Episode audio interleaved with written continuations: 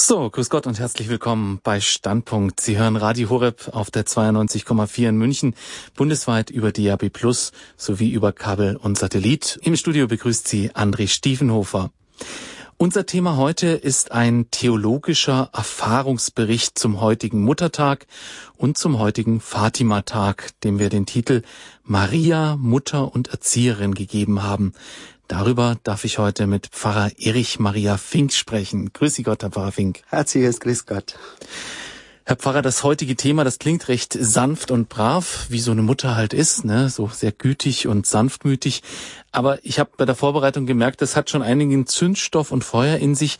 Ich würde darum kurz gerne auch zu Beginn der Sendung gemeinsam mit Ihnen ein Gebet sprechen, damit wir in den nächsten 90 Minuten auch das Richtige zur richtigen Zeit sagen und Sie danach um kurzen Segen bitten. Unter deinen Schutz und Schirm fliehen wir, o heilige Gottesgebärerin. Verschmähe nicht unser Gebet in unseren Nöten, sondern erlöse uns jederzeit von allen Gefahren. O du glorreiche und gebenedeite Jungfrau, unsere Frau, unsere Mittlerin, unsere Fürsprecherin. Versöhne uns mit deinem Sohne, empfiehl uns deinem Sohne, stell uns vor deinem Sohne. Amen. Maria mit dem Kinde lieb, uns allen deinen Segen gib. Amen. Im Namen des Vaters und des Sohnes und des Heiligen Geistes. Amen. Ja, liebe Hörer, es ist immer besser, doppelt sicher zu sein und doppelt zu beten. Und da ist die Mutter Gottes äh, die richtige Ansprechpartnerin. Pfarrer Fink, die Mutter Gottes steht heute im Mittelpunkt dieser Sendung. Wir wollen ähm, uns das Ganze ein bisschen theologisch betrachten. Es ist heute auch ein besonderes Datum. 13. Mai ist Fatima-Tag. Was genau dahinter steckt, werden wir nachher nochmal genauer besprechen. Es ist heute auch Jahrestag des Attentats auf Papst Johannes Paul II habe es vorhin mir irgendwo aufgeschrieben. Ich glaube, 37 Jahre müssten es jetzt sein. 81 mich, war das. Ja, genau. Ähm, wenn ich mich nicht irre, genau, 37 Jahre. Ist ja immer interessant, wie solche äh, Daten auch aufeinander prallen. All das ähm, ist heute unser äh, Thema. Ähm, Pfarrer Fink, Sie sind regelmäßigen Radio, Radio Horeb-Hörern, vor allem durch Ihr Russland-Apostolat in Beresniki bekannt und natürlich auch durch Ihre Vorträge hier, wenn Sie auf Heimatbesuch in Deutschland sind. Und dieser Dienst in Russland, das ist auch der Grund, warum ich gerade jetzt von einem Erfahrungsbericht gesprochen habe. Also jetzt keine Theologiesendung zum Muttertag oder zur Maria, sondern ähm, ein, ein wirklicher Bericht darüber, wie das Ganze in ihrem Leben funktioniert hat. Sie haben in ihrem Leben das Wirken Gottes und die Fürsprache Mariens nicht nur erlebt, sondern wer jetzt ihre Berichte liest, der hat vielmehr das Gefühl, dass die Beziehung zu Jesus durch Maria so ein Pulsschlag ihres Lebens ist. Wie ist denn diese Beziehung in Ihrem Leben gewachsen? Zunächst möchte ich mal meine Freude zum Ausdruck bringen, dass ich hier sein darf am Muttertag und dass es ähm, zusammentrifft mit dem 13. Mai. Das ist für mich persönlich äh, schon zeichenhaft. Und ich möchte auch alle Mütter ganz herzlich beglückwünschen zum Muttertag. Und von meiner Seite aus kann ich sagen, Muttertag da denke ich sofort an die Gottesmutter, an Maria, dass sie Mutter Jesu ist, aber dass sie auch Mutter aller Menschen ist. Und wenn Sie mir die Frage stellen, wie das so bei mir in meinem Leben gewachsen ist, wenn ich ganz weit zurückdenke, was ich mich also erinnern kann, wir hatten eine Tante, Lani, die war Organistin in unserem Dorf. Und unsere Mutter hat uns schon sehr früh mit in die heilige Messe genommen. Kann mich erinnern, wie wir in den Bänken standen und noch nicht drüber rauf, äh, rüber gesehen haben zum Altar, da musste ich schon auf die Kniebank draufstehen. Aber das Orgelspiel, und ich kann bis zum heutigen Tag mich erinnern an diese Marienlieder, das hat mich dermaßen fasziniert und hat sich einfach tief in meine Seele eingeschrieben. Dann war in unserem Christuswinkel, Herrgottswinkel, in unserer Stube unter dem Kreuz ein Bild der Gottesmutter, ein, nur das Gesicht, das Porträt, später habe ich das ein bisschen rausgefunden, das ist wie bei diesen allen, diesen Darstellungen der Mittlerin aller Gnaden nach Rüdeback, wie dort die Gottesmutter dargestellt wurde. Und ich hatte da schon als Kind durch diesen Blick von diesem Bild eine ganz tiefe persönliche Beziehung zu Maria bekommen. Das hat mich einfach angesprochen. Unsere Eltern, äh, die haben uns natürlich ins religiöse Leben eingeführt und wir haben den Rosenkranz gebetet. Für mich in der Zeit als Kind, da stand einfach im Vordergrund, Maria kann uns helfen mit ihrer Fürsprache. Unser Vater war in Russland. Wir hatten immer diese ganzen Gespräche auch im Kopf, die Erwachsenen, die diskutierten drüber, werden die Russen kommen oder nicht. Der Vater hat wenig, aber doch auch vom Krieg erzählt, wie schrecklich das ist. Wir Kinder wollten nur eines, dass es keinen Krieg gibt. Und als wir gehört haben, mit dem Rosenkranz kann man das verhindern, da war einfach so diese Logik in meiner Spiritualität. Wir beten den Rosenkranz, weil man damit alle Probleme lösen kann. Da gab's dann noch von Fatima her dieses Wort, auch die familiären Probleme, und da habe ich mich einfach irgendwo dran geklammert. Ich bin auch sehr dankbar, dass unsere Eltern uns mitgenommen haben, immer wieder nach Wigradsbad, zu, da gab's noch gar nicht diese Kirche, die Sühnekirche, sondern nur die Gnadenkapelle. Und ich kann mich erinnern, das war schon ein Kampf, dieser Rosenkranz am späten Abend bis Mitternacht und das Zopfbrot in der Küche hat alles wieder gut gemacht. Aber die Atmosphäre, ich habe einfach schon als Kind gespürt, die Leute, die da sind, die Leute, die hier beten, da ist etwas Echtes. Und es war so ein familiärer Geist, da hat man sich so daheim gefühlt. Das hat auch eine große Rolle gespielt für mich, in der Marienverehrung dann Zugang zu bekommen. Pater Johannes Schmid, der dort die Pilger regelrecht geformt hat mit seinen Predigten. Ich kann mich an Augenblicke erinnern, wo er über das Gegrüßet seist du Maria gepredigt hat. Bis zum heutigen Tag sind mir manche Worte im Gedächtnis geblieben. Man spürte, dass in ihm ein solches Feuer brennt, wie er uns aufgefordert hat, dieses Gegrüßet seist du Maria bewusst zu beten und nicht einfach nur formal das ähm, wie ein Rosenkranz da zu beten, dass er wie eine Pflicht einfach erfüllt ist. Mir hat es für den ganzen Glauben geholfen und natürlich sein Akzent, die Rettung der Seelen, das habe ich da gelernt, dass man wirklich sich vornimmt, ich möchte mithelfen, dass Seelen gerettet werden. Schon als Kind ist mir das eingeleuchtet. Und dann war am Ende immer so ein Pilgerlied. Dann sind wir da vorgegangen zur Fatima-Statue.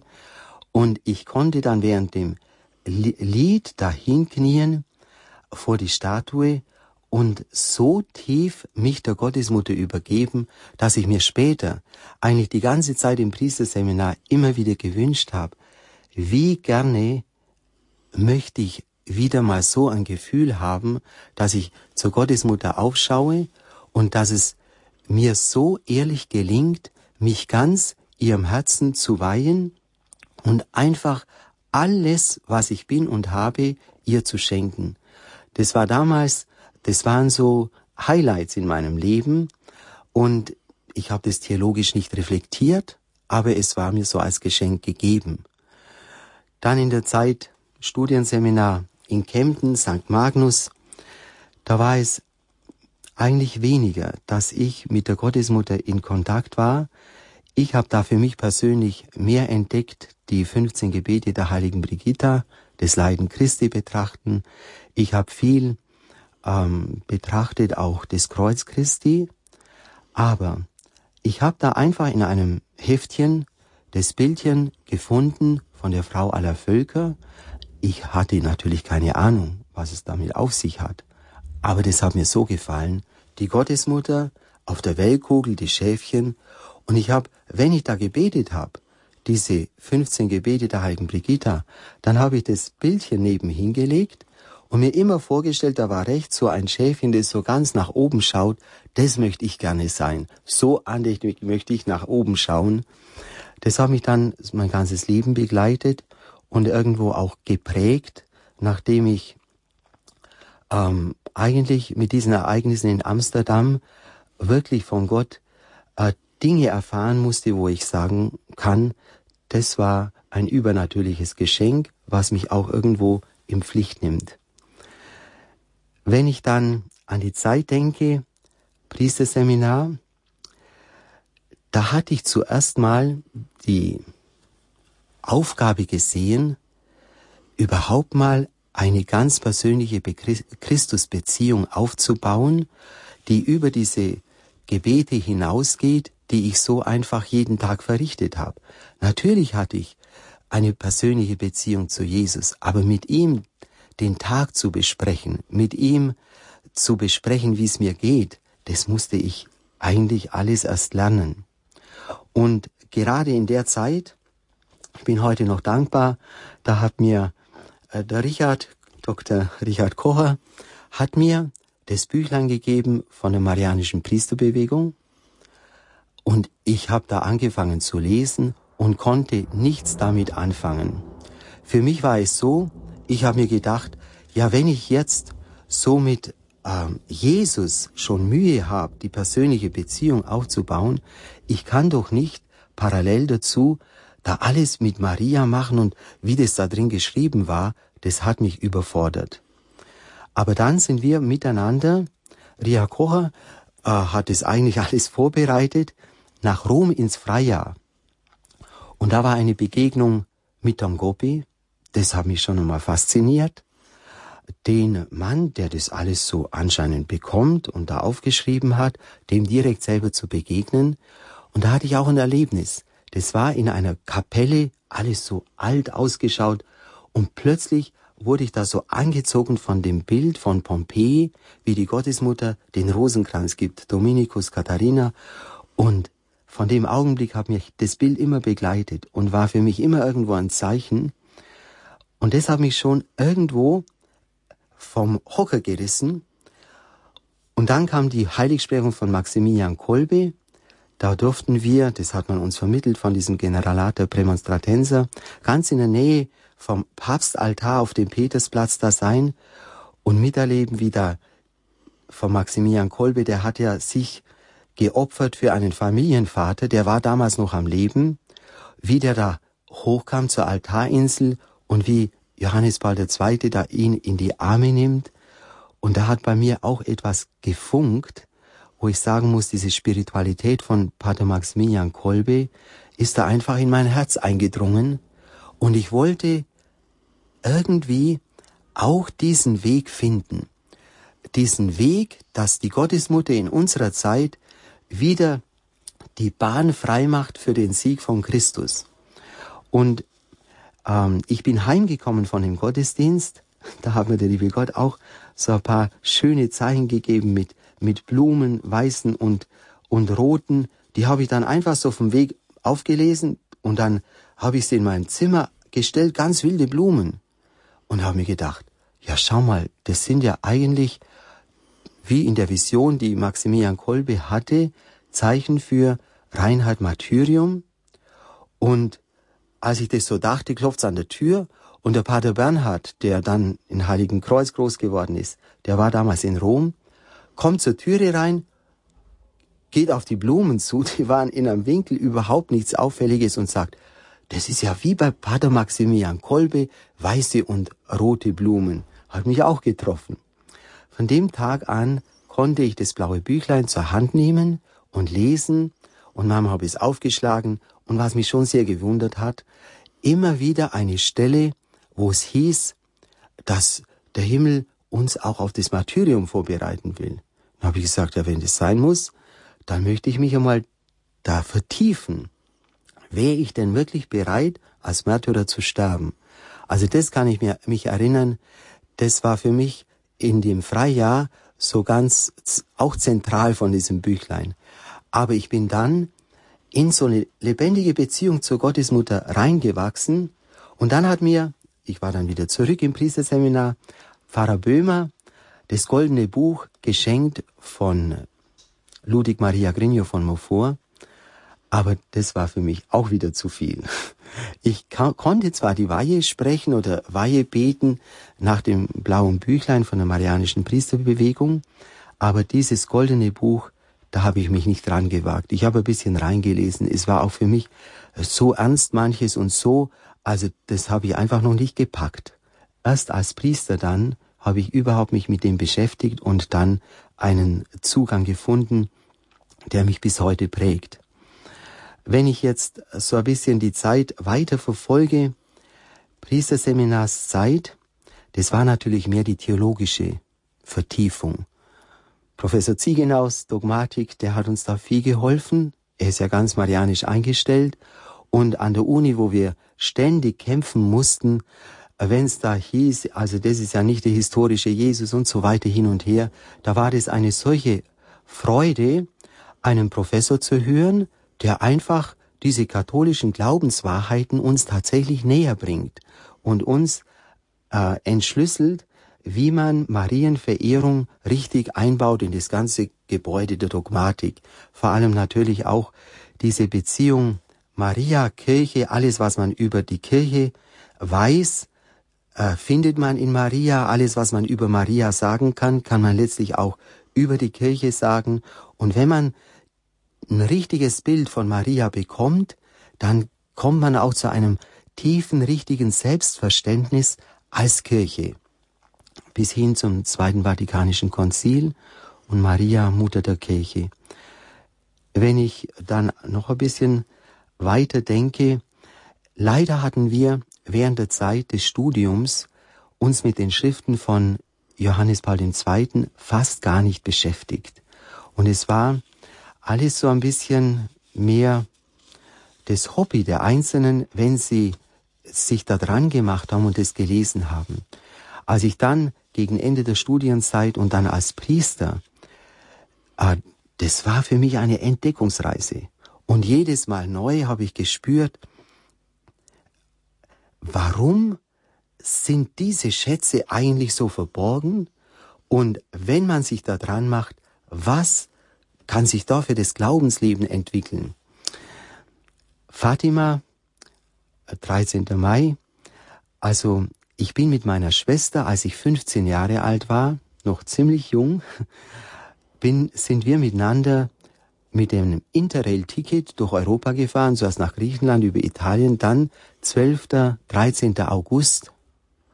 Es war 77, als ich war zuerst noch 15, bin auf dem Weg nach Fatima im Zug 16 geworden.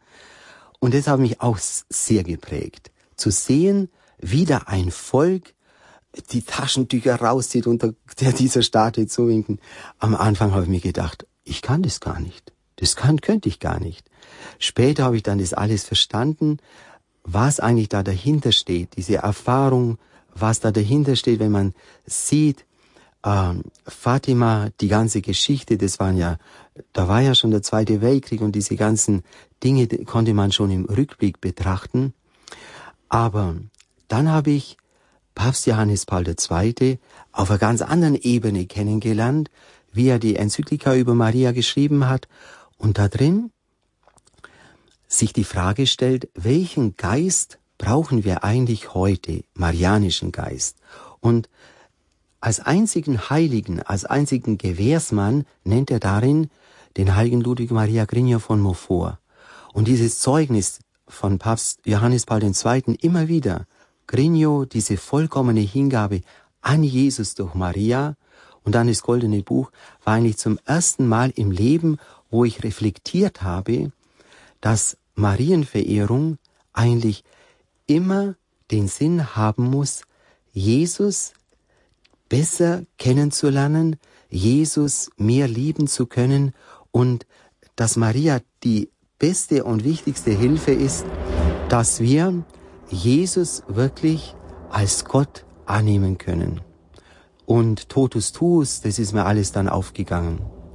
Ja, als Priester in den Pfarreien in Deutschland, die ersten 15 Jahre, es war eigentlich überhaupt kein Problem. Man konnte Zeugnis geben von seiner Einstellung. Ich hatte nie ein Problem, Pfarrgemeinderat, dass da irgendjemand was dagegen gehabt hätte.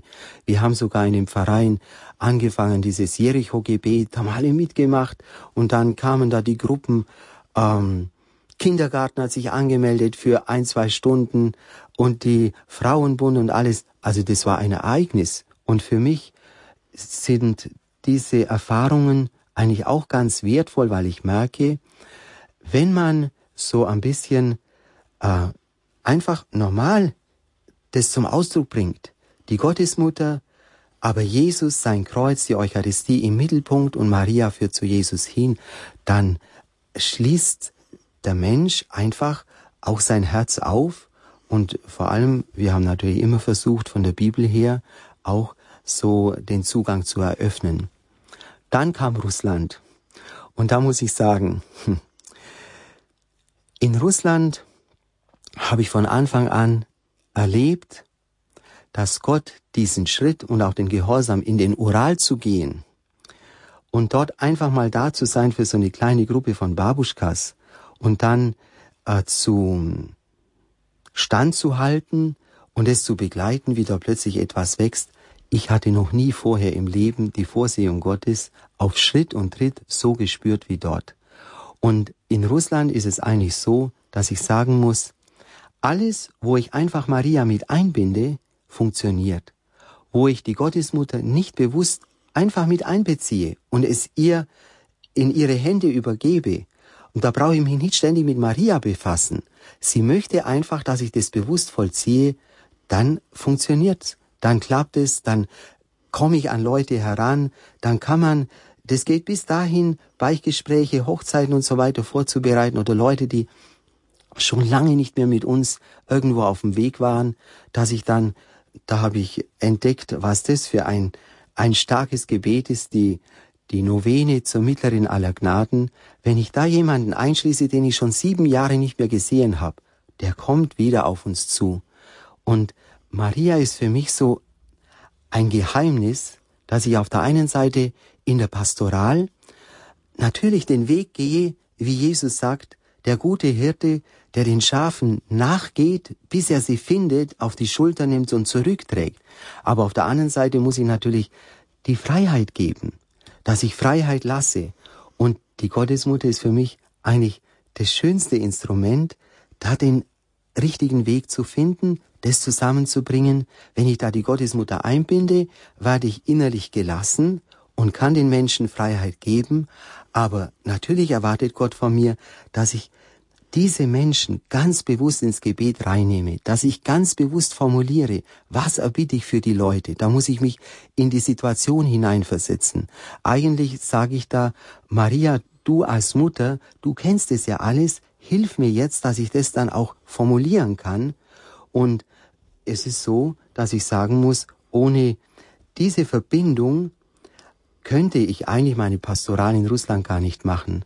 Und da erfahre ich schon sehr deutlich, wie Maria eine Mutter ist und eine Erzieherin und einfach in meinem geistlichen Leben und in meinem pastoralen ähm, Bemühen eine ganz wichtige Rolle spielt.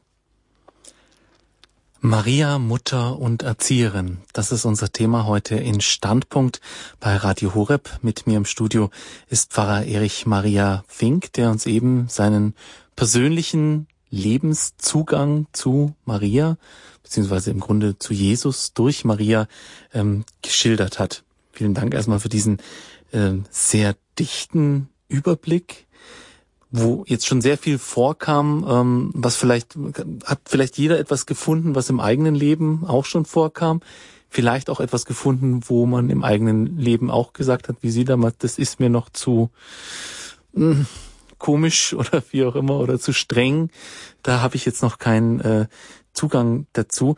Was ich ähm, auch sehr schön fand, war die Schilderung, wie Sie gesagt haben, Sie hatten einen natürlichen Zugang zur Mutter Gottes und Sie hatten prinzipiell erstmal keine Ahnung, was es theologisch inhaltlich auf sich hat, aber es hat sich natürlich ergeben. Das ja. ist ja im Grunde so was sehr Mütterliches. Also es ist eine sehr natürliche, mütterliche Art der Spiritualität. Es ist einfach ein Kind, das zu seiner Mutter läuft. Ja.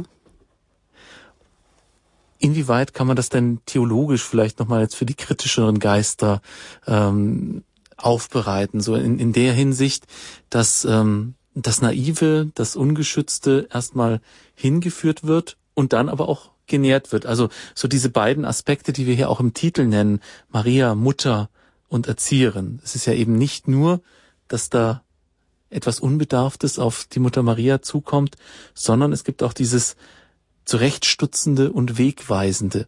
Erinnern Sie sich da auch an ähm, Beispiele aus Ihrem Leben, die das vielleicht illustrieren? Also zunächst einmal diese Grundlage. Ich war unendlich dankbar, Grigno von Montfort, diesen Heiligen, kennenzulernen und seine Schriften. Und vor allem hat mich sofort berührt, wie er sagte, Nachfolge Christi, das ist die Berufung eines jeden Gläubigen, Jesus nachzufolgen. Und meistens, wenn man Nachfolge Christi denkt, dann erinnert man sich sofort an das Wort von Jesus, wer mein Jünger sein will, der nehme jeden Tag sein Kreuz auf sich und folge mir nach. Und natürlich der Kreuzweg Jesu beginnt halt am Karfreitag um 11 Uhr oder nach der Tradition. Das heißt, ein paar Stunden vor seinem Sterben. Und Grigno von Montfort, das ist mir so richtig, äh, ich muss sagen, das war schon wie so eine Keule, wo ich dann gelesen habe, er sagt, und das ist ein großer Fehler. Man darf doch nicht vier Stunden vor dem Tod äh, die Nachfolge Jesu beginnen, sondern man muss doch sagen, das ganze Leben steht uns vor Augen und es beginnt schon mit der Empfängnis im Schoß Mariens. Und er sagt, wie hat sich da der allmächtige Gott vollkommen diesem Schutz der Gottesmutter ausgeliefert, sich von ihr vollkommen abhängig gemacht, von ihrer mütterlichen Liebe, aber dann auch von ihr formen und erziehen lassen.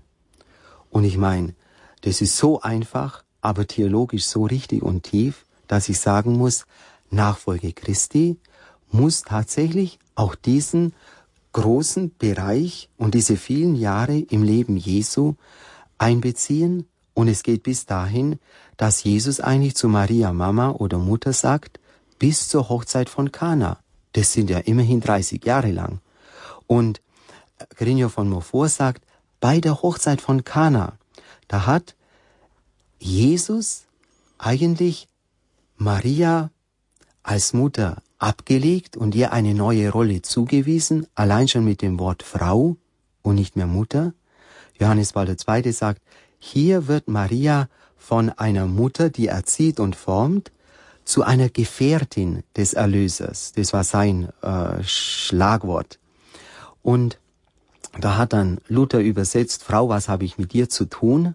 Das klingt alles so ein bisschen abweisend und mürrisch und da steht ja im Griechischen einfach nur Frau, wörtlich, was ist mein und was ist dein. Und es ist ganz hoheitsvoll. Das ist wie die Übertragung einer neuen Aufgabe, dass wir spüren, Jesus will sagen, bisher warst du mir Mutter, wer bin ich, wer bist du, wie ist das Verhältnis eigentlich zwischen uns, aber ich spreche dich jetzt als Frau an und damit weise ich dir eine neue Aufgabe zu. Aber wenn wir von diesem Augenblick jetzt zurückdenken,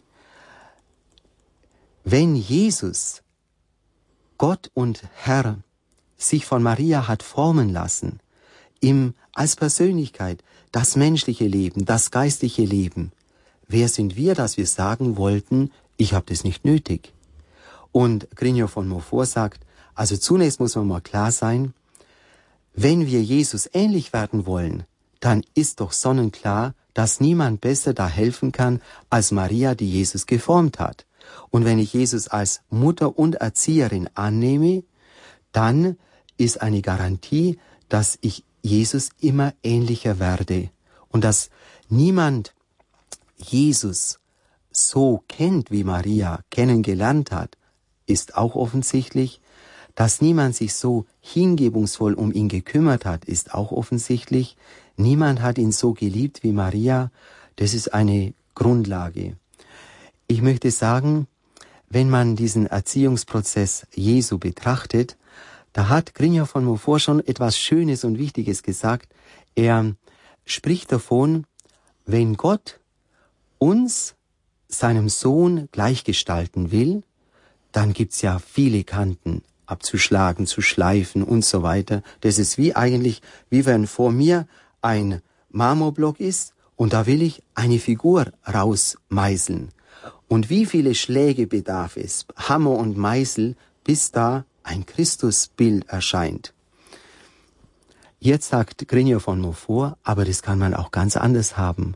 Man muss einfach nur flüssig werden, wie Marmor auch flüssig werden kann, äh, wie ein Mörtel, dann braucht man eine Form, dann gießt man diese Flüssigkeit, den Mörtel in die Form hinein, nimmt die Form wieder ab und ohne einen einzigen Schlag ist ein vollkommenes Bild nach dieser Form entstanden. Und er sagt, diese Form ist Maria. Was braucht's von unserer Seite? Es ist einfach die vollkommene Fügsamkeit. Und es ist theologisch sehr tief, wenn ich sage, hat denn nicht Jesus uns mit auf den Weg gegeben, wenn ihr nicht werdet wie die Kinder, könnt ihr nicht in das Reich Gottes eingehen. Dieser Geist der Kindschaft vom Evangelium ist eigentlich das Entscheidende, dass Gott wirklich in unserem Leben wirken kann, dass wir wirklich das vollkommene Vertrauen fassen, dass wir Gott zutrauen, alles, was er macht in unserem Leben, er weiß es besser und er weiß schon, warum jetzt wieder so ein Schlag kommt oder dieses, vielleicht diese Enttäuschung, dieses Unglück oder dieses Scheitern.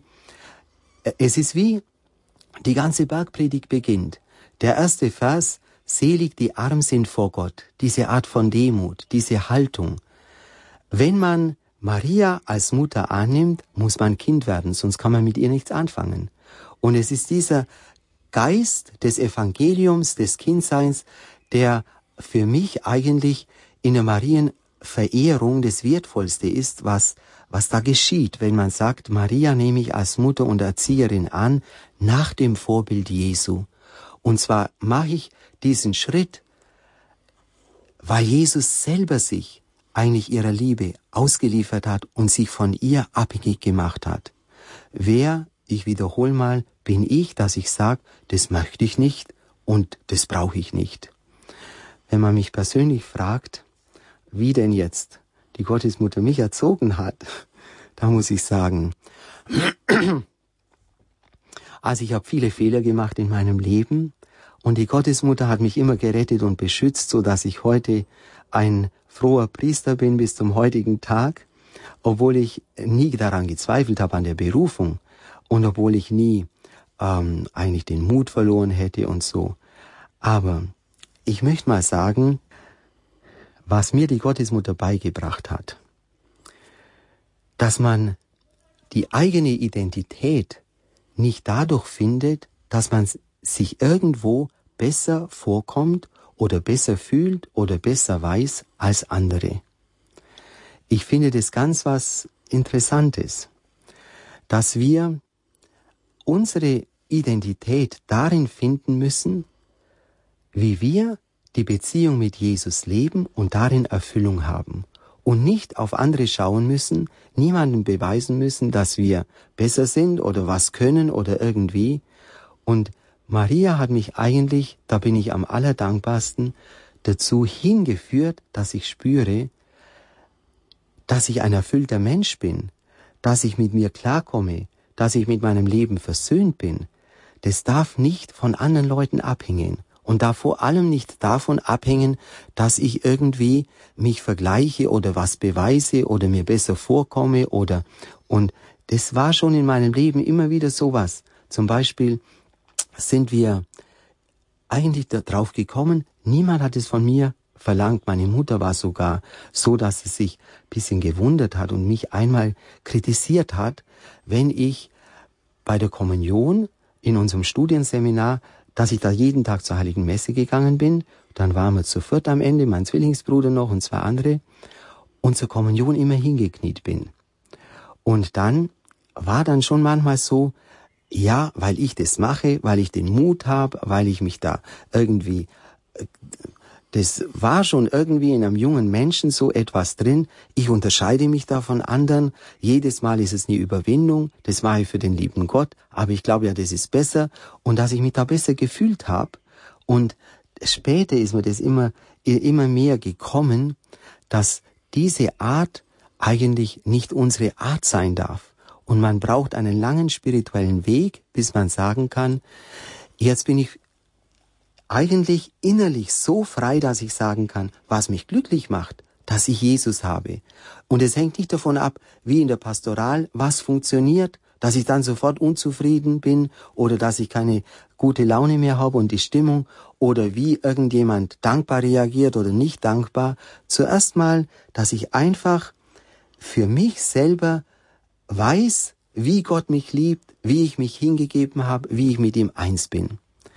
Eine andere Geschichte ist die, das ist auch so ein Weg, dass ich spüre, wie wichtig das ist, dass man nie jemanden verletzt. Mit allem, was man sagt, mit allem, was man tut, wie man auf Leute zugeht, wie man sie versucht, irgendwo hinzubringen.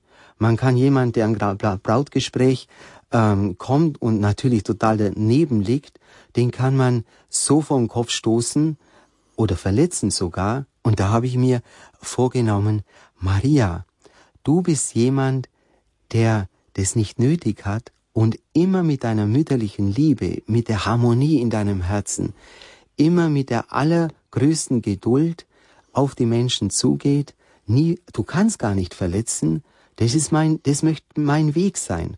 Und wenn ich da mit Maria mich zusammentue, merke ich, wie sie mir dabei hilft. Ich bin noch weit weg davon, aber ich merke, das ist der Weg, wo die Gottesmutter bei mir schon viel geformt hat. Die ähm, grundsätzliche Frage ist auch, ich muss auch sagen, Maria in meinem Leben hat es ein bisschen bewirkt, man ist halt schnell eitel. Man hat Erfolg und dann äh, ist man irgendwo ähm, hochmütig und macht vieles aus Eitelkeit. Und dass man da sich immer wieder hinterfragt und sich fragt, mache ich denn das wirklich für Gott? Mache ich denn das wirklich für Jesus oder drehe ich mich doch um mich selber? Oder mache ich das tatsächlich wegen mir, weil ich irgendwas will, weil ich irgendwelche Ziele und Pläne habe? Und die Gottesmutter schenkt mir ein bisschen da, muss ich sagen, eine Freiheit, dass ich alles überlassen kann Gott. Wenn es weitergeht, geht's weiter. Gott, wenn du das möchtest, dann wirst du mir helfen. Wenn nicht, dann kann ich es auch ganz getrost loslassen. Und äh, das schenkt eine innere Freiheit, aber auch, dass ich mir sage, ich, moch, ich möchte in allem, wie ich vor den Leuten erscheine, wenn ich über was spreche, ich möchte einfach zum Ausdruck bringen, mir geht es um Gott und Jesus, dass Jesus bei den Menschen bekannt wird und nicht, dass ich irgendeinen Erfolg habe oder was Gescheites weiß oder was Besseres weiß. Maria ist da eine wunderbare Hilfe, die mich dahin führen kann. Radio Horeb, Sie haben eingeschaltet bei der Sendung Standpunkt, heute mit Pfarrer Erich Maria Fink zum Thema Maria, Mutter und Erzieherin. Herr Pfarrer Fink, Sie haben äh, gerade dargestellt, wie man ähm, durch die Nachahmung Jesu den Zugang zur Marienverehrung vielleicht auch als evangelischer Christ finden kann. Sie haben gesagt, man sollte nicht erst um 11 Uhr am Karfreitag anfangen mit der Nachahmung Jesu, sondern vielleicht schon mit der Geburt und sich auch da deshalb formen lassen von dieser Mutter Jesu. Sie haben den Geist des Kindseins hervorgehoben, den kindischen Ansatz, also den kindlichen Ansatz, nicht den kindischen, den kindlichen Ansatz, dass man sich ähm, zum Kind Gottes und zum Kind Mariens dann eben macht. Wenn man sich jetzt die verschiedenen Zugänge zur Marienverehrung anschaut, dann sind das meistens Worte und Taten. Also man spricht eine Weihe, man spricht spezielle Gebete. Sie haben ihre eigenen Erlebnisse als Kind geschildert, wie sie den Rosenkranz erfahren haben, wie sie dann auch die Weihe gesprochen haben vor der Fatima-Statue. Ähm, das sind jetzt, sage ich mal, sehr traditionelle Wege zu Maria, die man vielleicht jetzt noch in ihrem Jahrgang auch in der Pfarrei gut mitbekommen hat. Jetzt könnte ich mir vorstellen, dass das heutzutage muss man schon irgendwo an gewisse Orte hinreisen, damit man so etwas noch mitbekommt. Und auch dann sind es ja zunächst mal Worte, die sich auch irgendwie ähm, im Alltag durch Taten weiter, weiterpflanzen müssen. Also ich meine, die große Frage, die sich für mich jetzt da stellt, wenn ich jetzt das höre und wirklich noch überhaupt keinen marianischen Zugang zum Glauben habe, ist echt die Frage, wie wird man Kind? Wie macht man das? Weil durch einfach nur ein, ein Gesprächen von Worten und ein Ablauf von Ritualen? Ist das so einfach? Also zunächst möchte ich mal sagen, für einen evangelischen Christen, äh, da ist natürlich mein Zugang nicht unbedingt der klassische. Natürlich nicht, aber es ist möchte immerhin mal, sagen, es war so eine Erklärung, wir kommen die ich jetzt du, anders sehe. einmal zwei Augenblicke im Leben Jesu und Mariens. Also zuerst mal die Heimsuchung bei Elisabeth. Es ist ja so, dass hier Elisabeth Maria begrüßt. Sie konnte gar nicht wissen, dass Maria ein Kind erwartet. Das war erst ein paar Tage her oder nur ganz kurze Zeit. Und sie spricht ihre Cousine, die junge, dass dieses junge Mädchen sie im Alter nach der Tradition 70 Jahre als Mutter des Herrn an und das ist in der biblischen Sprache die Mutter Gottes. Wenn evangelische Christen sagen, ja, wo ist denn die Rede von der Mutter Gottes? Von Anfang an. Hier haben wir die Anrede. Natürlich war mal Elisabeth vom Heiligen Geist inspiriert und hat gesagt, wer bin ich, dass die Mutter meines Herrn zu mir kommt, dass die Mutter Gottes zu mir kommt. Also als evangelischer Christ kann man an dieser Stelle doch spüren, wie hat Elisabeth zum Ausdruck gebracht, nicht nur ihre Betroffenheit, sondern auch ihre Dankbarkeit. Wer bin ich, dass die Mutter Gottes zu mir kommt? Da sieht sie nicht einfach ihre kleine Cousine. Da bräuchte sie nicht zu reagieren. Dass sie dann hervorhebt, selig ist die, das Wort selig ist ja schon eine Heiligsprechung. Selig ist die, die geglaubt hat. Noch nicht eine Heiligsprechung, aber das, dieses Wort selig, die geglaubt hat, was der Herr ihr sagen ließ. Und dann Maria beginnt dieses Magnificat. Maria sagt voraus, dass alle Geschlechter der Erde sie selig preisen werden. Was Elisabeth gerade angefangen hat, sie selig gepriesen, werden alle Geschlechter der Erde, werden sie selig preisen. Da muss ich auch fragen, warum schließe ich mich davon aus, wenn es in diesem prophetischen Wort da angezeigt ist? Und wie wird mein Kind? Das ist genau diese Haltung der Gottesmutter in diesem Augenblick. Die Dankbarkeit. Wie das bei Elisabeth anklingt, ist es bei Maria diese Dankbarkeit. Meine Seele preist die Größe des Herrn. Sie jubelt, sie jauchzt, weil sie spürt, Großes hat an mir getan der Mächtige, sein Name ist heilig. Und dann bringt sie das, erformt sie das in ein allgemeines Gesetz des Reiches Gottes, dass Gott die Stolzen vom Thron stürzt, die Niedrigen hebt er empor, sie stattet er mit allen Gaben aus. Das ist so eine theologische Sicht, ein Gesetz, Grundstruktur des Reiches Gottes. Der Demütige, der danken kann Gott, der weiß, alles hat er von Gott empfangen, das ist dieser Weg zum Kindsein dass ich einfach zugebe, dass ich spüre, ich bin von Gott vollkommen abhängig. Von ihm habe ich mein Leben empfangen. Diese Abhängigkeit von Gott bejahe ich und ich, ich freue mich darüber, dass darin meine Existenz besteht. Und so kann man ja nur zu einem vollkommenen Vertrauen, zur Hingabe an Gott gelangen wenn wir vielleicht gleich von hier aus den Sprung machen, nicht lang das Kreuz betrachten, wo Jesus sagt, siehe da dein Sohn, siehe da deine Mutter. Wir müssen einfach zugestehen, dass in diesem Augenblick nicht nur Johannes es als seine Pflicht empfunden hat, nach diesem Wort Jesus sich um Maria zu kümmern, dass er irgendwie versorgt ist im irdischen Sinn, sondern dass die Kirche von Anfang an verstanden hat, hier hat Jesus einen Auftrag gegeben.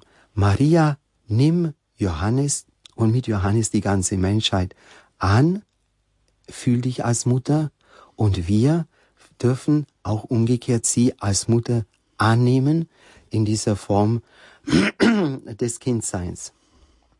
Ich möchte den Sprung machen. Dieser Johannes, der unter dem Kreuz stand und diese Worte gehört hat, der hat ja viele, viele Jahre später auf Patmos, als er im Exil war, Christenverfolgung beginnt, hat er die Erscheinungen von Jesus und die Offenbarung des Johannes, die er da niedergeschrieben hat, spannt immer wieder den Bogen vom ersten Kommen bis zur Wiederkunft Christi. Und ein Bogen, der ihm da vorgestellt wird, ist diese Frau der Offenbarung. Und zuerst mal, was er sieht, eine Frau mit der Sonne umkleidet, Mond unter ihren Füßen, zwölf Sterne um ihr Haupt.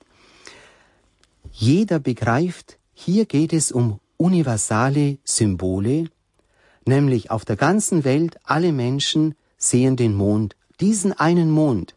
Alle werden von der einen Sonne ähm, einfach am Leben erhalten. Alle sehen diese selben Sterne, ob ich in Australien wohne oder hier. Und damit ist klar gemacht, Maria hat eine universale Bedeutung für die ganze Menschheit. Das ist nur eine Art von Interpretation, die aber die Kirche immer so verstanden hat. Und dann war immer diese Frage, ja, ist denn diese Frau, die er da sieht, eine Symbolfigur vielleicht für das alte Volk Gottes im alten Bund, Israel, aus dem der Erlöser hervorgegangen ist? Das ist es sicher auch.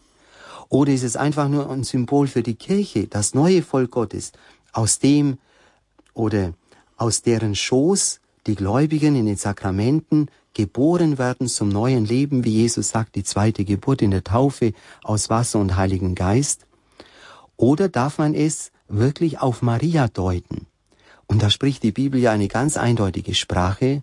Zuerst wird diese Frau bezeichnet als die Mutter von dem Kind, der als Erlöser äh, das Erlösungswerk vollbracht hat und zum Thron Gottes erhoben wurde.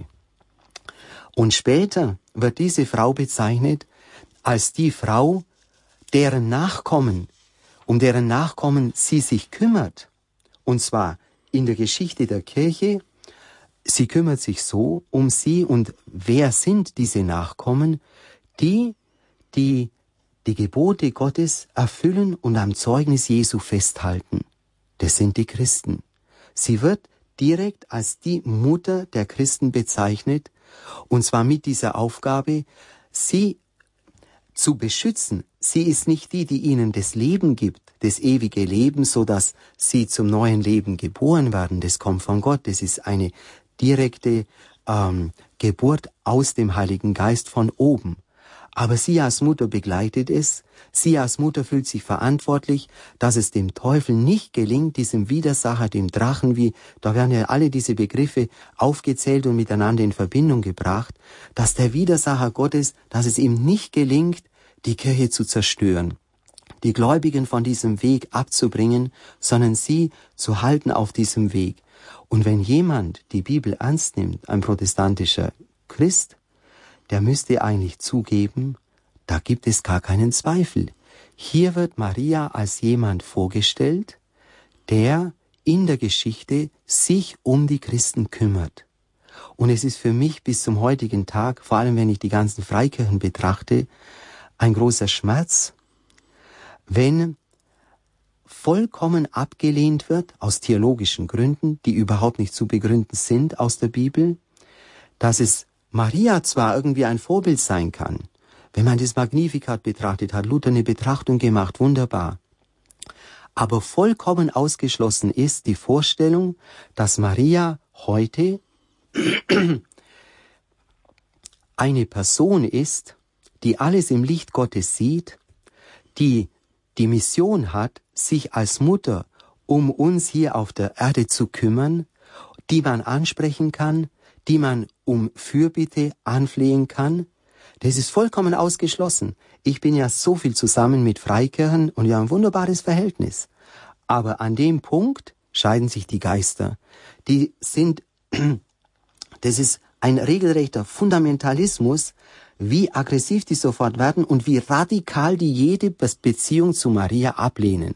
Und dann kommen natürlich verschiedene Schattierungen bis hin zu den Pfingstern, die dann sagen, Totenkult, Totenkult und lauter so Sachen, weil sie die Vorstellung haben, als ob die Verstorbenen, die müssten tot sein und erst mit der Auferstehung äh, des Leibes oder der Toten am Ende der Tage kommen die wieder zum Leben und sind wieder ansprechbar oder mit uns in einem Austausch. Das entspricht ja eigentlich nicht dem Zeugnis der Heiligen Schrift, dass am Anfang nicht viel von den Heiligen die Rede ist, das geht ja erst an. Aber dann schon im Hebräerbrief, da wird diese Schar, diese festliche Versammlung derer, die hier auf der Erde sind, mit denen die Seelen der schon vollendeten Gerechten im Himmel die wird ja direkt angesprochen, ausgesprochen. Und hier müsste man schon auch ansetzen in diesem Gespräch mit, ähm, ja, mit protestantischen Christen. Jetzt haben Sie mir eigentlich ähm, mich ein bisschen auf diese Fährte geführt. Was war nochmal der zweite Teil Ihrer Frage? Ich hatte eigentlich hauptsächlich eben gefragt, äh, wie das funktioniert mit dem Kindsein. Ah, ja, genau, das habe ich ein bisschen das angesprochen. Schon angesprochen ja. Ich möchte noch ein bisschen formulieren, was mir auch geholfen hat. Bei Grigno von Montfort habe ich Folgendes gefunden, dass er sagt, Maria, also unbefleckte Empfängnis ist jetzt nicht unbedingt das Thema von Protestanten, aber sie haben ja auch dies, ich habe mal so einen Kalender gesehen von evangelischen Christen, da war der 8. Dezember eingeschrieben, die Erwählung Mariens. Interessante Deutung, dass Maria von Gott erwählt ist und wir glauben, unbefleckte Empfängnis heißt ja nicht nur Bewahrung vor der Erbsünde, dass die Erbsünde sie nicht berührt hat, sondern dass Maria ausgestattet wurde mit allen Gnaden, die überhaupt ein Geschöpf aufnehmen kann. Und da ist jetzt diese Vorstellung, jeder Mensch mit seiner Persönlichkeit hat eigentlich eine Einzigartigkeit. Etwas, was ich habe, hast du nicht. Und immer gibt es etwas Unterscheidendes, wo jemand sagt, ich habe etwas, was sonst niemand hat. Und ich kann deswegen auch niemanden vollkommen nachahmen wollen. Das wäre sogar, ich würde mich versündigen gegen meine Erwählung, gegen das, was Gott in mich hineingelegt hat. Wenn ich aber auf Maria schaue, dann muss ich sagen, alle Berufungen, alle Schätze, die Gott verteilt hat auf die ganze Menschheit, hat er in das Herz Mariens eingeschrieben. Deswegen kann sie als Mutter auch jeden Einzelnen vollkommen verstehen und auch vollkommen führen, damit er seine persönliche Berufung entdeckt und verwirklichen kann. Und vor allem, wenn es darum geht, dass ja in jedem Jesus Gestalt werden will, das ist eine weltweite Fleischwerdung Gottes, die sich fortsetzt in den einzelnen Gläubigen in der Kirche als dem weiterlebenden, durch die Geschichte weiterlebenden, äh, geheimnisvollen Leib Christi. Aber es gibt eben nicht nur den Gedanken, dass Maria in ihrem Herzen alles eingeschrieben ist, dass er alles versteht, alles nachvollziehen kann. Es geht auch vor allem darum, Maria kann jeden Schmerz mitempfinden und jeden Schmerz verstehen und jeden Schmerz deuten. Alles, was schwer ist. Obwohl sie selber von der Erbsünde nicht berührt war, hat sie das Leiden Christi vollkommen durch und miterlebt. Johannes Paul II. sagt, alles, was Jesus auch körperlich gelitten hat, diese ganzen Schmerzen und alles, Maria hat ihr Herz so geöffnet, dass es in ihr, in ihrer Seele vollkommen abgebildet wurde und sie das alles auch durch mitgemacht hat. Wenn man sich vorstellt, Jesus hat alle Sünden der Welt auf sich genommen und hat auf sich genommen all das, was unsere Sünden angerichtet haben, unsere Krankheiten und Schmerzen hat er getragen und alles, was wir eigentlich verdient hätten. Deswegen ist es ja so wichtig, dass wir im Glaubensbekenntnis uns die Vorstellung vor Augen führen, warum hat die Urkirche betont, er ist hinabgestiegen zu der Hölle. Und wir müssen uns tatsächlich vor Augen führen, Jesus musste, um uns vor der ewigen Verdammnis zu retten, auf sich nehmen, was wir verdient hätten, nämlich diese Gottesferne, das von Gott fern sein. Und dieser Kar-Samstag, diese Höllenfahrt, die in den verschiedenen, gerade orientalischen Kirchen auf ganz besondere Weise betrachtet wird, Maria letztlich dieser Kar-Samstag, dieses Schweigen, diese Gottverlassenheit, reiner Glaube. Es ist auch sogar diese Gottverlassenheit hat Gott Maria durchleben lassen mit Jesus, der da in das Reich des Todes, wie man heute sagt, wirklich in die Gottesferne, nicht nur am Kreuz, mein Gott, mein Gott, warum hast du mich verlassen, abgestiegen zu der Hölle. Und Maria, wenn man das einmal so sie als Mutter sieht, Maria kann deswegen, weil sie alles Leiden durchtragen hat, weil sie alles durchlitten hat, mit Jesus zusammen, kann sie jeden Menschen mit seinem Schmerz vollkommen verstehen. Und als Mutter, das ist ja das, was eine Mutter ausmacht, dass sie da mitfühlen kann, dass sie das verstehen kann. Und deswegen auch zur Seite stehen kann, vollkommen adäquat, vollkommen angemessen, vollkommen wie es sein muss. Und deswegen ist sie auch diejenige, die nie urteilen würde und nie verurteilen wird, weil sie eben das alles versteht. Woher kommt es? Wie hat nicht nur, dass es im Licht Gottes jetzt alles sieht im Himmel, sondern auch, dass sie das alles in ihrem Herzen, mit ihrem Herzen selber erfahren hat. Radio Horeb, Sie hören die Sendung Standpunkt heute mit Pfarrer Erich Maria Fink zum Thema Maria, Mutter und Erzieherin. An dieser Stelle möchte ich auch Sie, liebe Hörer, einladen, anzurufen und gerne Pfarrer Fink Ihre Fragen zum Thema Maria, Mutter und Erzieherin zu stellen. Sie erreichen uns unter der 089 517 008 008, wenn Sie von außerhalb von Deutschland anrufen, 0049 89 517 008 008. Herr Pfarrer Fink, Sie haben unser Thema jetzt gerade ein bisschen so aufbereitet, auch für evangelische Hörer, vielleicht auch gerade für Freikirchler, die ihre Probleme mit ähm, diesem ganzen Herangehensweise zu Maria haben. Ähm, wie sieht es denn ähm, im Dialog mit der orthodoxen Kirche aus? Gerade auch mit Hinblick auf ähm, Fatima, was ja sicher auch eine Triebfeder ihres Tuns in Russland ist. Ja, ohne Fatima wäre ich nicht in Russland. Das hat mich so berührt als Kind, dass ich schon mit zehn Jahren gesagt habe, wenn ich Priester werde, das wollte ich damals schon, dann möchte ich Priester in Russland werden, weil ich habe als Kind es so verstanden, von der Bekehrung Russlands hängt das Schicksal der Menschheit ab, der Friede unter den Völkern. Ich habe es allerdings schon damals im positiven Sinn gesehen. Russland muss ein besonderes Werkzeug sein, in der Hand Gottes nicht nur eine Gefahr. Und Werkzeug glaube ich tatsächlich, dass die Gottesmutter im Blick hatte äh, mit Fatima, Russland mit der russisch-orthodoxen Kirche. Es ist die größte Ostkirche, orthodoxe Kirche. Und ich glaube, diese ganzen Einzelheiten, dass Maria voraussagt, was auf das russische Volk zukommt, nämlich die die äh, zuerst mal die Revolution, der Atheismus, die Verfolgung der Christen, aber dann auch der Zweite Weltkrieg. Wie viele Millionen sind da umgekommen? Wie, niemand hat unter diesen beiden Dingen, Kommunismus und Nationalsozialismus, so gelitten wie die russische Nation.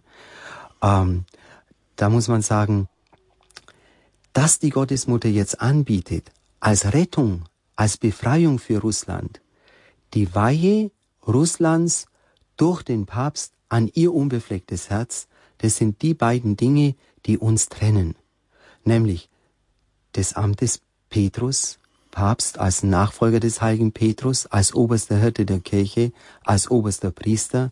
Wenn diese Weihe für Russland wirksam wird, nur durch diesen Papst, dann hat der Papst eben auch eine Bedeutung für Russland.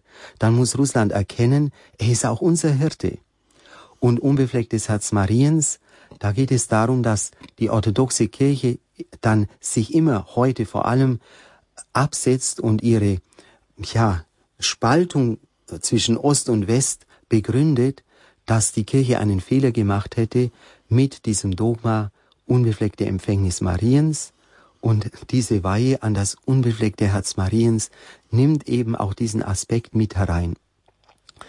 In Russland ist es allerdings so, obwohl niemand mehr Gnaden bekommen hat als Russland durch diesen Eintritt der Gottesmutter in die Weltgeschichte.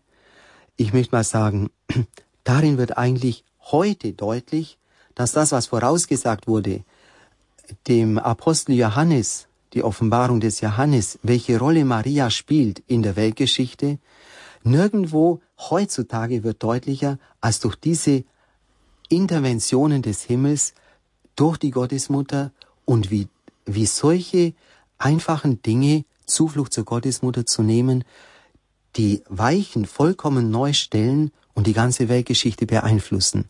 Wir müssen zugeben, dass Gott eine so deutliche Sprache gesprochen hat, wenn zum Beispiel ähm, Papst Pius XII. die Welt dem unbefleckten Herzen Mariens geweiht hat, Hitler bis zu diesem Augenblick immer gewonnen hat und von diesem Augenblick keine einzige Schlacht mehr. Und diese ganzen ähm, Kapitulationen der Reihe nach an Marienfesten, da muss auch ein Russland sagen, gut, wir sind befreit worden von dieser nationalsozialistischen Geisel, war nicht nur menschenverachtend, sondern mit einer solchen Verachtung gegenüber dem russischen Volk, das ist natürlich bis zum heutigen Tag ein Erbe, äh, das auch in einer gewissen Weise verpflichtet. Aber dann auch der Kommunismus mit dem Marianischen Jahr, mit der Weihe, die Johannes Paul II. vollzogen hat, wie er direkt genannt hat, also wir äh, weihen in einer besonderen Weise und beten ein ganzes Jahr für das Volk, das jetzt 1988 tausend Jahre der Christianisierung, der Taufe feiert und tatsächlich damit fiel der Kommunismus. Leider sind es nur ganz einzelne in der orthodoxen Kirche, die das ernst nehmen, die spüren, da steckt mehr dahinter, das ist ja so umwerfend, das muss eigentlich die ganze russische Nation und die ganze russisch-orthodoxe Kirche prägen. Also von daher ist eigentlich noch viel Arbeit zu leisten und wäre eigentlich die Hoffnung, dass das Zeugnis noch viel deutlicher gegeben, gegeben wird, auch in Russland. Für uns ist es schön, wir haben unsere Pfarrei Königin des Friedens genannt. Es war eigentlich eine Gemeinschaft, die von Medjugorje herkam, die eineinhalb Jahre bei uns war. Oase des Friedens. Deswegen heißt unsere zentrale Pfarrei Königin des Friedens. Aber Erzbischof von Moskau, Konrusewitsch, er sagte, wir sollen immer klar machen, dieser Titel erinnert uns an Fatima. Die Botschaft von Fatima ist hier für uns maßgeblich und auch für diesen Titel die, äh, die Deutung. Dass wir dann noch in Rebinina eine Fatima-Kirche gebaut haben, unsere liebe Frau von Fatima, ist noch eine andere Geschichte. Und alles, wie wir es gestaltet haben und so, wir möchten ein Zeichen setzen, an dem man nicht vorbeikommt, dass Fatima nicht einfach totgeschwiegen werden kann, nicht vergessen werden kann. Andererseits fühlt sich natürlich die russisch-orthodoxe Kirche, was die Marienverehrung an sich betrifft, vollkommen eins mit der katholischen Kirche und ist ganz im Einklang. Wir haben natürlich in Russland besondere Akzente, dass im Prinzip die Gottesmutter immer mit Kind dargestellt wird, immer dieser Bezug, sie möchte Jesus den Menschen zeigen, sie möchte Jesus in die Welt bringen. Für uns ist es auch eine gewisse Hilfe, dass wir in der Marienverehrung einfach immer Jesus im Blick haben. Ich möchte mal sagen, wenn wir den Rosenkranz beten, da könnte man auch im Dialog mit anderen Konfessionen betonen, es ist nicht einfach nur eine Christus-Meditation, dass wir da diese Stationen des Lebens Jesu und seinen Lebensweg da einschließen, wenn wir die Rosenkranzgeheimnisse nennen, sondern wenn wir sagen, gegrüßet seist du Maria, voll der Gnade, der Herr ist mit dir, das ist ja der Gruß des Engels. Zuerst mal, dass wir das so aussprechen dürfen, das ist ja eine ganz ähm, majestätische Form der Ansprache. Und dann der Gruß von Elisabeth. Und welche Augenblicke sind das? Das ist der Augenblick, wo Gott Mensch wird und dann seinen ersten Weg tut zu den Menschen und die ersten ähm, Gnadenwunder wirkt, dass Johannes schon vor Freude im Mutterschoß hüpft und wie es in der Bibel heißt, geheiligt wurde. Eigentlich, wenn wir das Gegrüßet seist du Maria sprechen, ist es weniger ein Blick auf Maria als wie eine Begleitung Gottes auf dem Weg in die Welt, um sein Erlösungswerk zu vollziehen. Das ist das, was die russisch-orthodoxe Kirche hervorhebt und betont. Allerdings ist es auch sehr interessant, als wenn wir diese Marienerscheinungen sehen im Westen. Es beginnt ja ganz neu auch mit ähm, dieser Geschichte Rue de Bac in Paris. Da erscheint Maria und hat nicht das Kind auf dem Arm. Und danach nimmt sie die Weltkugel und drückt die Weltkugel an ihr Herz und bringt zum Ausdruck, sie ist gekommen als die, die Mutter der ganzen Menschheit sich sorgt um die Zukunft, um den Weg. Und in dieser Zeit gibt's auch in der russisch-orthodoxen Kirche Marienerscheinungen, wie der heilige Seraphim von Sarov, der sieht Maria auch ohne Kind. Und auch in dieser Zeit Maria als in, ihr, in ihrer Funktion als Mutter aller Menschen. Da ist so eine schöne Verbindung, äh, die man da sehen kann. Ich möchte auch erinnern, 50 Jahre nach Fatima hat Papst Paul VI. ein Dokument geschrieben, nennt sich Signum Magnum. Das heißt das große Zeichen. Und gemeint ist natürlich das große Zeichen der Offenbarung des Johannes. Unser 50 Jahre Fatima deutet er dieses Eingreifen Gottes durch Maria mit Fatima, Russland und alles direkt auf die Offenbarung des Johannes und sagt, zu Recht deutet die Kirche dieses große Zeichen und diese Frau auf die Jungfrau Maria und erklärt dann, wie wir Maria eigentlich verehren sollen, so dass es dieser Mission der Gottesmutter entspricht, aber dass auch wir unsere Berufung erfüllen. In diesem Punkt treffen orthodoxe Spiritualität und katholische Spiritualität eigentlich sich vollkommen. Maria, Mutter und Erzieherin, heute unser Thema bei Standpunkt auf Radio Horeb. Jetzt haben wir die erste Hörerin in der Leitung, Frau Manuela von Herbsburg. Grüße Sie. Grüße Gott, lieber Vater Erik. Manuela ja, grüß Gott. Ja, und ich war eine der Zeuginnen, die ganz am Anfang den Weg von Vater Erich nach Russland begleiten hat können. aus ja. Israel gekommen bin ich damals und ich grüße dich von ganzem Herzen, dass ich dich zufällig jetzt heute eingeschalten habe. Also, freut mich sehr. Einen ich herzlichen freue mich Gruß. noch mehr, dass die Mutter Gottes von Fatima uns da so zusammenbringt jetzt. Hab einfach dir nur beizupflichten, genial, wie du Werbung machst für die Mutter Gottes. Und das andere war das, ähm, das eine war das, mich hat sie heute erinnert, dass ich für eure ähm, euer Apostolat in Russland beten soll wieder öfters. Das, das meinte ich vorhin, habe ich gehört auch von dir, dass du gesagt hast, explizit für manche Situationen namentlich zu beten, kann wirklich auch aufgefordert werden vom Himmel. Und mir war manchmal das Gebet ja viel zu wenig. Da hast du auch darauf angesprochen, dass man ja sich so eitel fühlt und wenn man nicht da und dort angesehen wird oder nicht Großes so oder so nach außen hin wirken darf, dass es einem dann manchmal so zu wenig erscheint. Aber dann kam es mir jetzt bei deiner Sendung, dass die Mutter Gottes ja eigentlich als Apostolat hauptsächlich gekriegt hat, wirklich für die Menschen da zu sein und zu beten für sie, als Tempeldienerin angefangen hat schon. Und dann wurde das so mächtig in mir, dass ich gleich wirklich ehrfürchtig Entschuldigung gesagt habe für diesen Hochmut, immer zu wenig mir vorzukommen.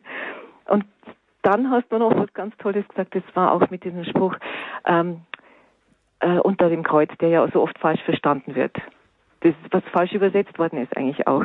Äh, mhm. Was habe ich mit dir zu tun, stimmt einfach nicht der Satz. Da hast du es gesagt, dass es heißt, was ist mein, was ist deine Frau, gell? Dass du der, da dahinter steckt das, wirklich ja. diese Aufteilung, dass das Herz Jesu mit dem Herz Mariens alles teilt. Und dass dadurch auch ihre Aufgabe ganz klar ist, gell?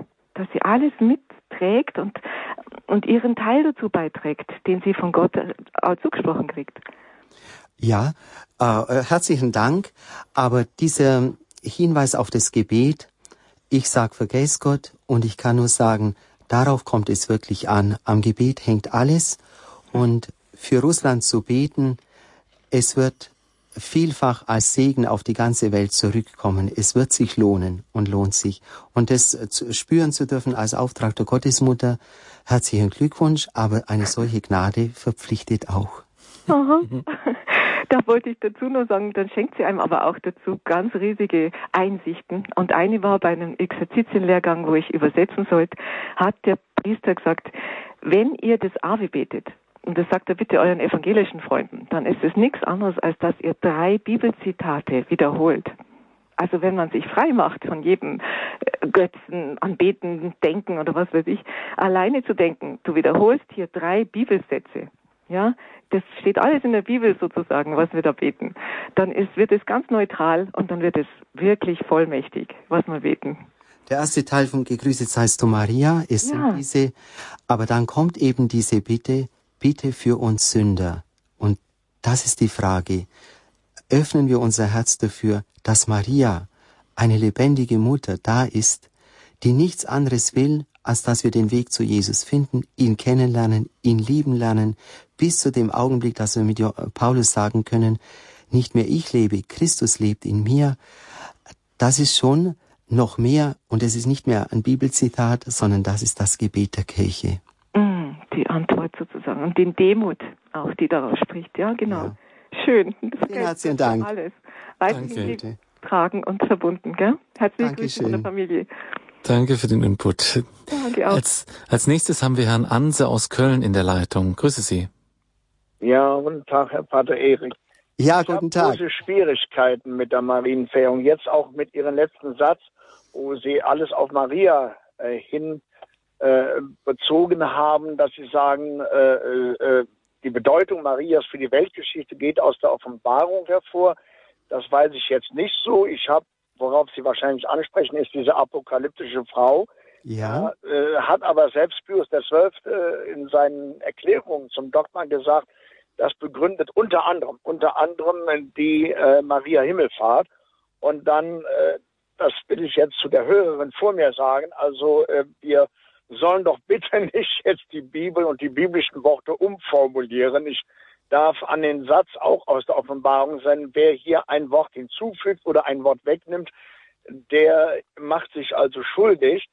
Und äh, meine dritte Sache ist, äh, weil äh, meine dritte Frage ist jetzt, äh, ähm, ja, ich habe auch bei Radio Horeb, aber jetzt auch bei Ihnen immer so den Eindruck, außer bei den letzten Sätzen jetzt, das war dann klar, danke, aber dass Maria mehr verehrt wird als Christus, dass sie quasi schon auf gleicher Stufe stehen mit Christus und warum erkennt die orthodoxe Kirche nicht die unbefleckte Empfängnis an? Das würde mich mal interessieren.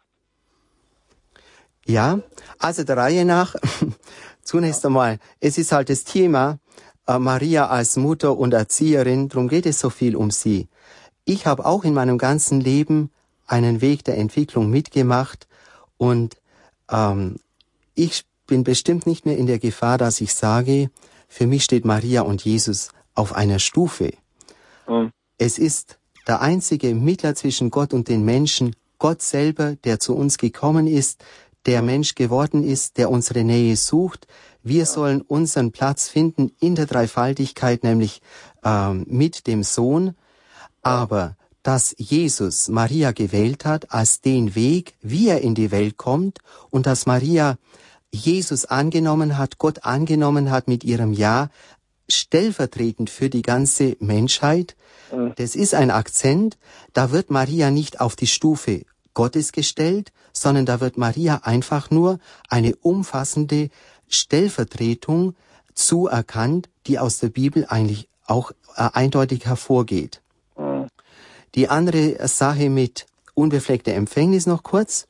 Also warum die orthodoxe Kirche das nicht anerkennt, da ist eine ganz andere Art von Interpretation der Erbsünde und der unbefleckten Empfängnis in diesem Sinn.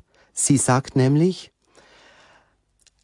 nicht dieser theologische Gedanke, Anteil zu haben an dem Faktum, dass Gott eigentlich auf die ganze Menschheit verteilt hat, diese Verfallenheit dem Tod, diese Vergänglichkeit unter dem Gesetz des Todes zu stehen, ähm, wofür die Menschen ja eigentlich gar nichts können. Wir sind nicht schuld daran, was alles in der Welt passiert.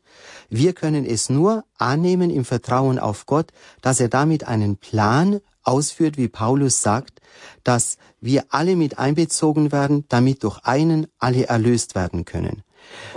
Die orthodoxe Kirche sagt jetzt, uns geht's nicht um, nicht um dieses Faktum theologischer Art, sondern uns geht es darum, dass wir sagen, die Folgen der Erbsünde sind ja diese Verfallenheit dem Tod und dass wir leiden, dass wir äh, unter dem Kreuz stehen und dann sagen sie, ja selbst Jesus hat doch die ganzen Folgen der Erbsünde auf sich genommen, stand unter der Erbsünde, wenn man sieht, die Versuchungen in der Wüste, und sie sagen, selbst Jesus war nicht verschont von der Erbsünde, dann sieht man, die argumentieren einfach auf einer ganz anderen Ebene und berühren mit ihrer Argumentation eigentlich gar nicht das, was die katholische Kirche in mhm. diesem Dogma ausspricht.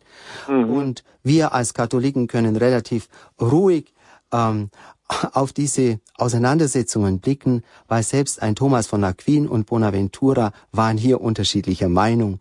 Thomas von Aquin sagt, sie war die erste Erlöste und nicht die von der Erbsünde schon befreite im Sinn von äh, im Voraus erlöst. Und deswegen, wenn da jemand in der orthodoxen Kirche oder da die allgemeine Theologie hier auf einer anderen Ebene argumentiert, muss das überhaupt nichts Trennendes sein. Äh, das mit der Offenbarung des Johannes, ich möchte nur einfach zu bedenken geben, es geht meines Erachtens nicht um eine Überinterpretation, sondern wirklich einfach nur darum ernst zu nehmen, dass man nicht so tun kann, als ob durch die Geschichte hindurch Maria nicht als lebendige Person, Gestalt ansprechbar wäre. Das ist ja das, was von protestantischer Seite. Ja, weil Sie, weil Sie sagen, äh, äh Maria hat eine weltgeschichtliche Bedeutung und sie führen ja, führten ja die Offenbarung an. Deswegen ja, genau. Nämlich in der Offenbarung des Johannes wird die ganze Welt in den Blick genommen. Da wird mhm. zunächst einmal die Kirche als Instrument des Heiles vorgestellt. Ja, ja, und es ja. wird weltgeschichtlich so dargestellt, dass der Widersacher Gottes genau spürt, diese Kirche als Instrument des Heiles, die muss weg, dann kann er den Sieg erringen. Und deswegen heißt es, er führt Krieg gegen diese Kirche.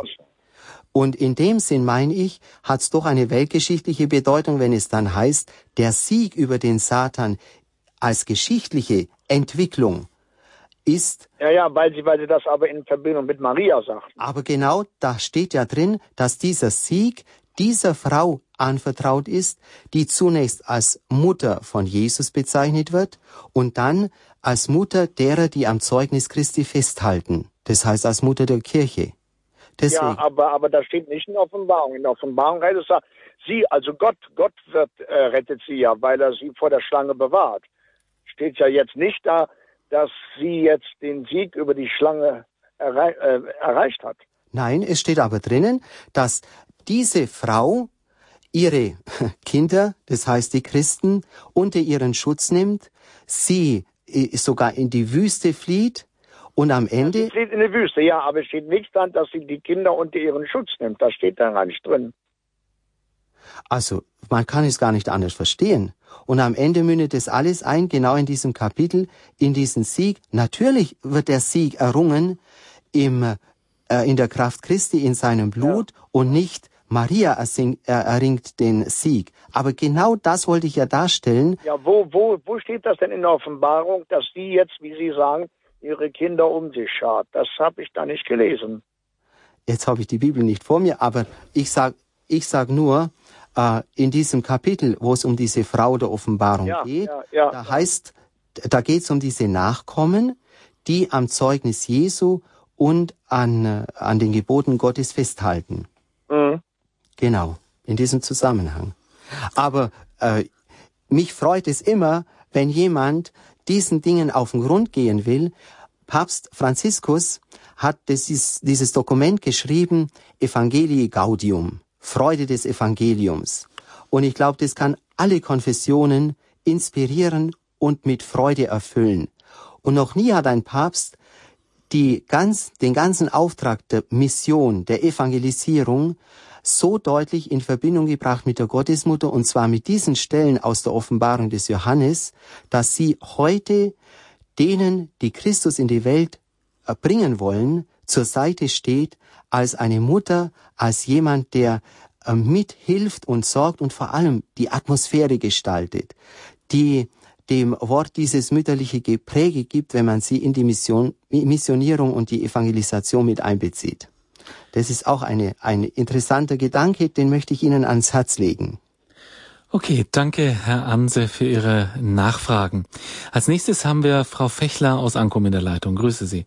Ja, grüß Gott. Grüß Gott, Herr Pfarrer Fink. Ja, grüß Gott. Ähm, ich glaube, das äh, mit Maria, das kann man eigentlich nur so verstehen, äh, wenn man sie auch mit äh, in, wenn man äh, erfahren hat, dass sie wirklich ein Geschenk ist für einen selbst, dass Gott uns dieses Geschenk gemacht hat, dass er uns Maria geschenkt hat, dass man sich an sie wenden kann und dass sie wirklich, und wenn die Leute heute alle so vom Muttertag reden, dass sie wirklich, äh, dass es ihr Anliegen ist, uns wirklich zu ihm zu führen, zum Guten zu führen und auch uns, ja, auch beschützt, das muss man sagen, und äh, da ist man so dankbar dafür. Das ist ein, ein ganz großes Geschenk für alle Menschen eigentlich. Es ist ja nicht nur die Mutter der Katholiken, sondern aller Menschen, die auch, äh, vielleicht auch der, der Moslems. Es gibt auch da Frauen, die Beziehungen haben zu ihr. Und äh, ein anderer, der ja gerade auch durch das Rosenkranzgebet durch Mariengebete, die man von Kindheit an auch, ähm, die man auch schon von der Mutter gelernt hat, hat man eben dann diese Vertrautheit mit ihr und auch durch die Marienlieder. Und das ist wirklich ein Geschenk. So kann man das nur sehen. Und wer das, wer das nicht hat, das, ähm, ja, es kann einem ja auch noch geschenkt werden. Können wir ja die mit einschließen ins Gebet. Ja. Dann wollte ich aber jetzt noch mal was Also sagen. zunächst einmal sage ich, ein wunderschöner Gedanke, die Gottesmutter als dieses Geschenk auch ein Ausdruck der Liebe Gottes zu ja. verstehen, anzunehmen, das ist wirklich auch ein Schlüssel.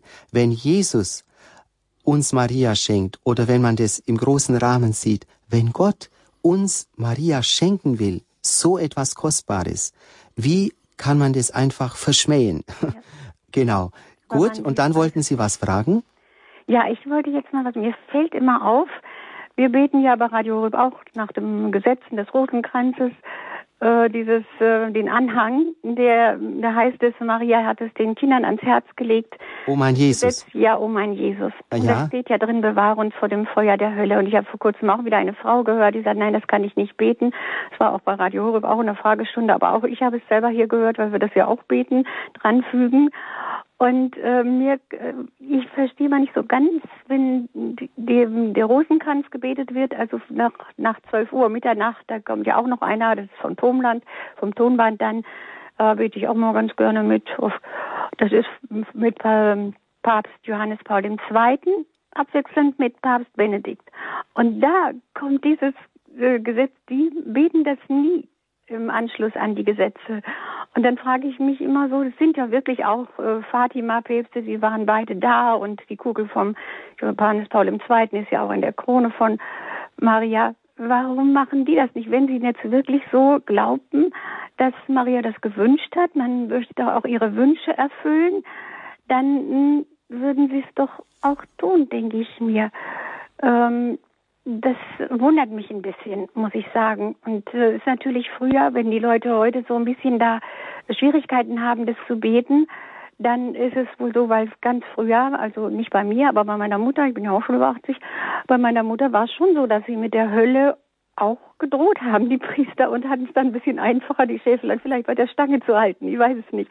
Und vielleicht schreckt die das auch immer noch zurück. Also 1917 war das auch noch so. Aber Maria hat ja den Kindern, man sagt, also wenn man diese Geschichte von Fatima kennt, dann weiß man ja auch, dass die Kinder da dieses schreckliche Erlebnis hatten, ähm, da das erfahren zu dürfen, was eigentlich das heißt, diese Schmerzen und diese ja, ich stelle mir es halt auch wirklich Abwesenheit Gottes vor.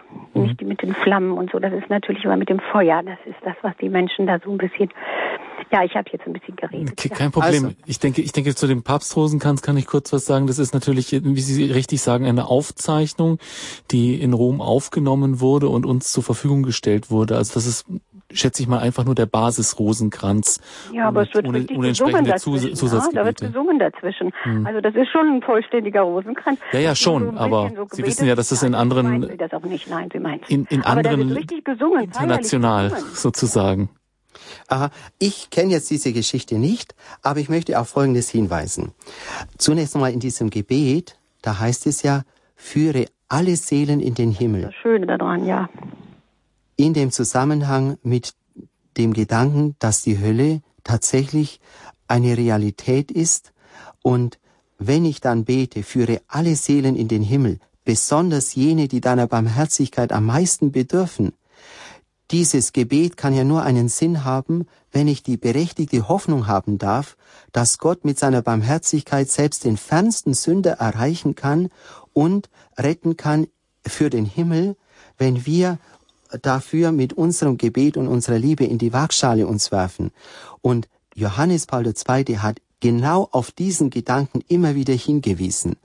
Er sagt zwar, niemand hat das Recht, diese Hoffnung zu haben, dass Gott für alle einen Weg findet, wenn er nicht, und das sagt er einmal wörtlich, im Geist der heiligen Theresia von Lisieux sich selber in die Waagschale wirft, wie sie alles gegeben hat und sagt, ich möchte Jesus so lieben für alle Sünder, dass er keinen mehr verloren gehen lassen kann und, und dass diese, ähm, diese Stellvertretung, diese Liebe zu Jesus auch ähm, bis zu dem Menschen geht, wenn ich jetzt das im Sinn von Fatima sage, das dann später, nämlich der die Barmherzigkeit am meisten braucht.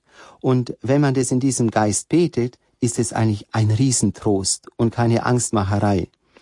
Das mit der Höllenvision, was Sie da äh, genannt haben, entspricht auch dem, was ich bei Grignon von Montfort und so lese, dass die Gottesmutter, sie konnte diese Schrecken der Gottverlassenheit, des, was die Hölle ausmacht, Sinnlosigkeit, eigentlich Vernichtung seiner selbst, diesen Hass und das alles, konnte sie eigentlich nur so zeigen, weil sie selber bis in diese Tiefe hinein sich hat berühren lassen von diesem Geheimnis. Gut, also ich meine, man darf dieses Gebet, o mein Jesus, wirklich verstehen als etwas, was der Himmel uns schenkt und wo er möchte, dass wir durch dieses einfache Gebet die Grundkoordinaten uns vor Augen führen. Es geht um das ewige Leben. Das ist der Sinn hier auf der Erde. Wenn ähm, der Mensch das nicht ernst nimmt, wird er nicht wirklich eine vollkommene Entscheidung treffen, ich möchte für Gott leben und mit Gott leben.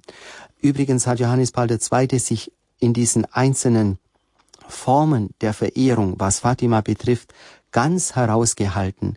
Er mhm. hat nie er hat nie ein Wort über den Herz-Marie-Samstag gesagt. Er hat das nie theologisch eingeordnet, hat es nie aufgefordert zu, äh, zu halten. Mhm. Also das ist auch etwas, und er hat selber zugegeben, dass er bis zu seinem Attentat mit Fatima nicht so vertraut war obwohl er später zugegeben hat, diese, dieses Wort vom Triumph des unbefleckten Herzen Mariens hat ihn mit inspiriert, diese Vision der Hoffnung der Welt äh, zu schenken. Gut, herzlichen Dank. Danke, Frau Fechler, auch äh, für Ihren Anruf. Ja, die Zeit ist schon äh, relativ fortgeschritten. Wir haben jetzt gerade keinen Hörer mehr in der Leitung. Ich denke, ähm, wir finden auch langsam zum Schluss. Was ist denn noch ein Schlusswort, das Sie unseren Hörern mitgeben wollen? Vielleicht ähm, ja auch eine Hilfestellung, wie man zu Maria kommen kann, wenn es einem ganz furchtbar schwerfällt. Wir singen an Weihnachten dieses Lied, es ist ein Ros entsprungen. Ähm, da wird eigentlich zum Ausdruck gebracht, aus einer Wurzelsaat, das ist Maria, wächst diese Blüte hervor, diese rote Rose. Und die rote Rose ist ein Zeichen für diese Liebe, die Jesus geschenkt hat bis zur Hingabe und seines Lebens, dass er sein Blut für uns vergossen hat. Diese rote Rose als diese Frucht, die da herausgewachsen ist aus dieser Wurzelzart. Ich möchte sagen, wenn diese Rose ein Symbol ist für Jesus, wenn wir wirklich Christen werden wollen, dann muss eine solche Liebe in uns wachsen. Maria hat Jesus begleitet bis unter das Kreuz. Sie ist diejenige, die uns formt in einem Geist der Liebe nach dem Wort Jesu, liebt einander, wie ich euch geliebt habe, das ist mein neues Gebot, und niemand hat eine größere Liebe, als wenn er sein Leben hingibt für seine Freunde. Jesus sagt in diesem Zusammenhang, warum habe ich das euch gesagt? Damit meine Freude in euch ist und damit diese Freude vollkommen wird. Die Freude empfängt, bekommt der Mensch, wenn er, wie Jesus sagt, in seiner Liebe bleiben. Es gibt ähm, keine andere und keine höhere Berufung als die Liebe. Und die Liebe Jesu ist und bleibt uns das Vorbild. Die Liebe, die bereit ist, sich vollkommen hinzugeben, dass wir das täglich üben, dass es uns gelingt, in den kleinen Dingen, so wie Papst Franziskus das in dem neuen Dokument Gaudete et Exultate über den Berufung zur Heiligkeit äh, in der Welt von heute so wunderbar schildert, mit vielen Beispielen. Ich meine, Maria ist diejenige, die nichts anderes will, als dass wir zu dieser Liebe heranwachsen und fähig werden, und es ist der Schlüssel zur Freude, dass in unserem Herzen die Freude Jesu ist und dass diese Freude vollkommen wird. Vielen Dank. Das war die Sendung Standpunkt auf Radio Horeb mit dem Thema Maria, Mutter und Erzieherin. Mein Gesprächspartner war Pfarrer Erich Maria Fink. Vielen Dank für das Gespräch und Ihre vielen Impulse. Bitteschön. Ein Mitschnitt dieser Sendung können Sie, liebe Hörer, sich bei unserem CD-Dienst bestellen oder ihn sich als Podcast auf www.horeb.org herunterladen. Schön, dass Sie mit dabei waren. Es verabschiedet sich von Ihnen André Stiefenhofer und Pfarrer Fink.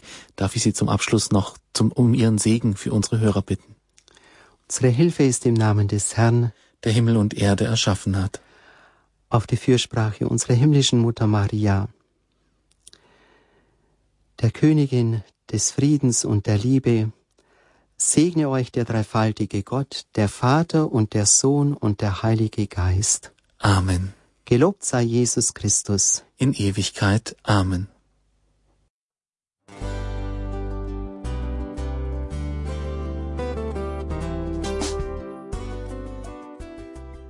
Liebe Zuhörerinnen und Zuhörer, Vielen Dank, dass Sie unser CD- und Podcast-Angebot in Anspruch nehmen.